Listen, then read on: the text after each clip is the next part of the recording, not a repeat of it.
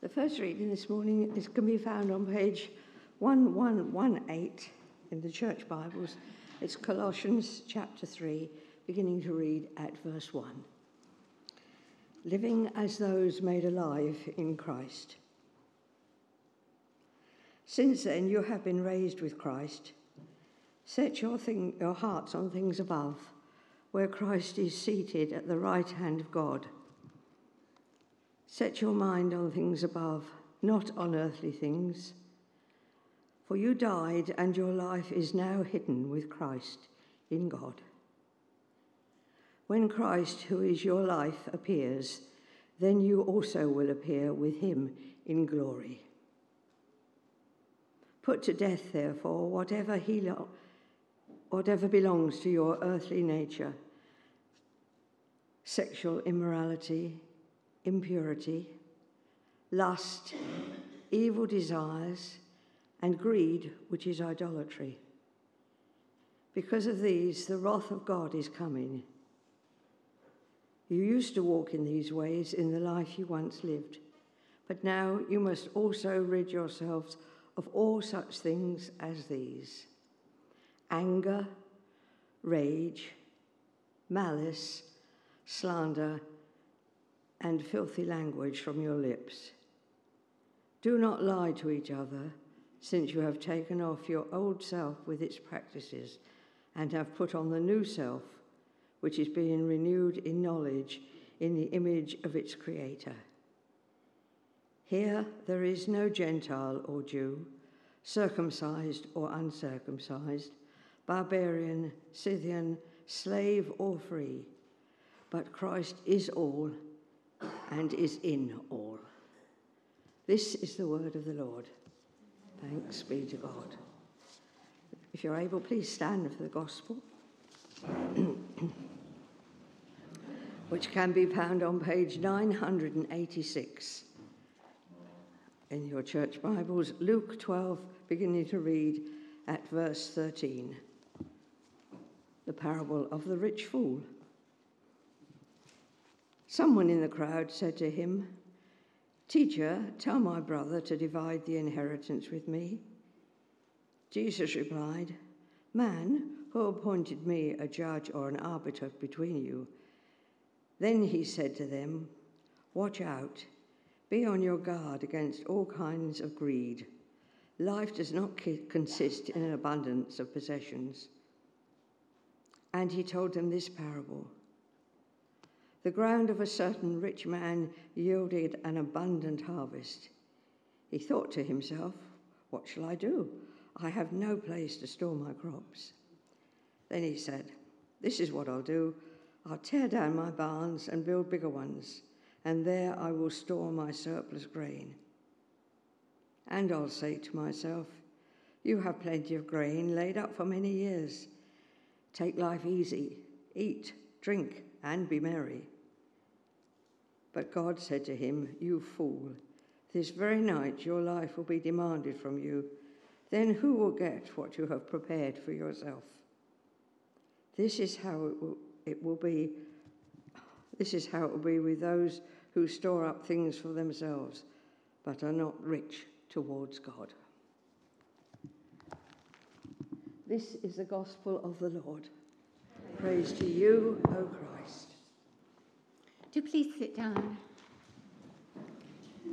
Good morning to you. Shall we pray? Come, Holy Spirit, open up your word to us today and meet each one where we need to be met. In Jesus' name, Amen. Well, Jesus loved telling parables, didn't he? There are 28 in Luke's Gospel. I didn't count them all, somebody else did it. They are such a good way of illustrating a point because a parable is a truth in story form that applies to every person's life, irrespective of background. In other words, we can't find an excuse to wriggle out of it. So, what is Jesus saying here? Is he saying it's wrong to save? Clearly not. Because we see in the parable of the talents that we need to be good stewards of what we possess. So, is he saying that we shouldn't provide for our families? No. In 1 Timothy 5, verse 8, it says, If anyone does not provide for his relatives, and especially for his immediate family, he has denied the faith and is worse than an unbeliever. So, is he trying to be a killjoy and saying we mustn't enjoy what we have? No, Timothy again in verse 6 17 says, Command those who are rich in this present world not to be arrogant or to put their hope in wealth, which is so uncertain, but to put their hope in God, who richly provides us with everything for our enjoyment. So clearly, we're to enjoy and thank God for every single thing we've been given. But as always, Jesus cuts to the root of the matter in the man's life, and that is what's going on in his heart. And Jesus is interested in our hearts and our motives and what causes us to act the way we do. What's going on inside is going to be reflected in our actions. And these are key indications of our spiritual life. When Jesus works, he changes us from the inside out. When the enemy works, he attacks us from the outside in. I don't think Jesus minds us having stuff. It's just what governs our desires and thinking that he's concerned about, and whether he is first. Is he Lord of everything in our lives, including our money? Generosity begins in the heart whether that be thankfulness to God for all He's done for us or whether it's compassion. But after our hearts are touched, it moves up into our minds where our will decides to do something about it. And there's a constant battle going on which the enemy uses to try and drag us back into the world and to, into our old ways of thinking and acting. And the battle always starts in the mind. Our will and our emotions reside in our soul. And quite honestly, they've had supremacy for so long that it's very difficult to recognize their workings and actually to listen to the voice of the Holy Spirit. So we get led back into our old habits and ways of thinking very, very easily. And the enemy wants us to doubt God's goodness to us. He wants us to doubt God's provision. And he wants us to doubt God's promises. And so he works on our mind. Possibly he uses envy. I think we call that keeping up with the Joneses we, we must have a bigger and a better car. We must have a bigger and a better house.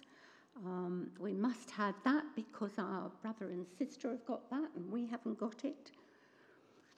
Or maybe he uses fear.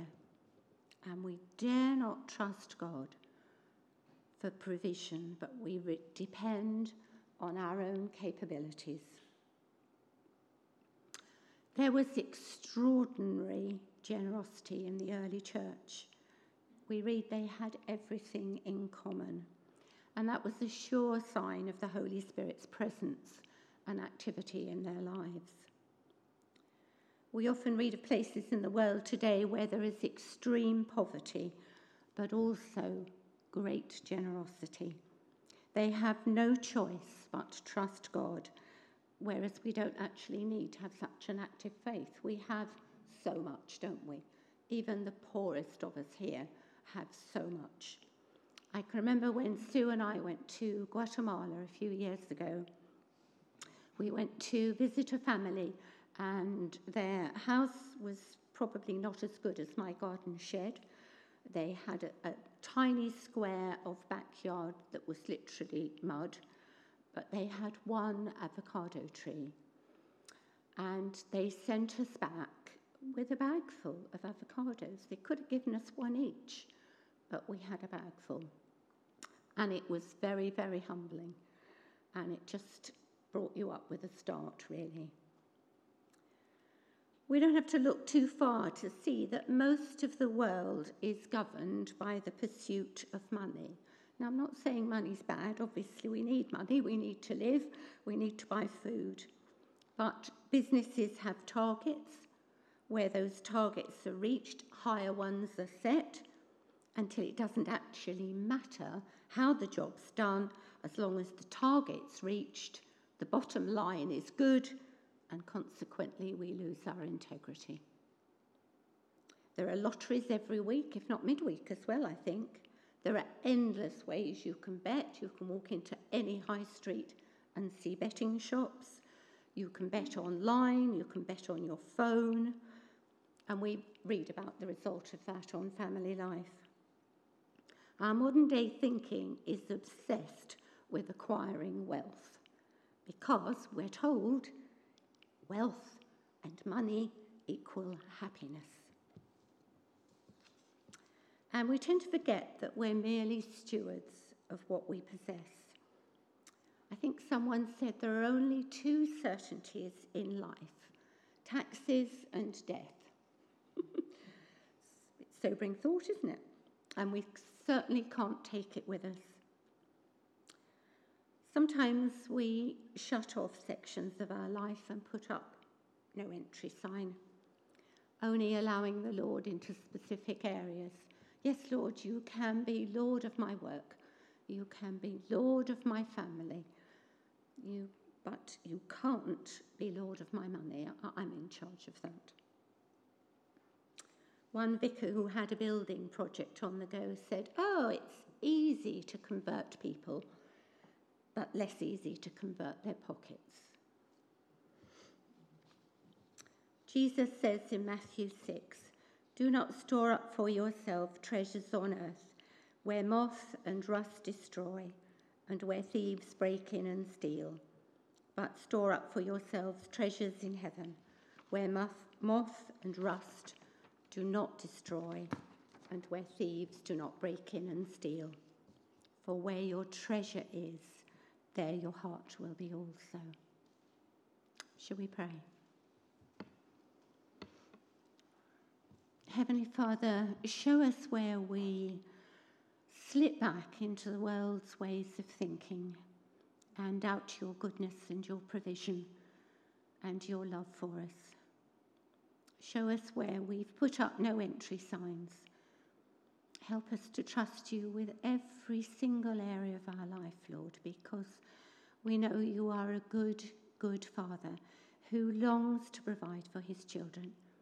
And you have promised us, Lord, that you will provide all our needs according to your riches in glory in Christ Jesus. Help us, Lord, to recognize the enemy's voice that whispers what we want, what we need, and not to trust God. We ask this in Jesus' name. Amen.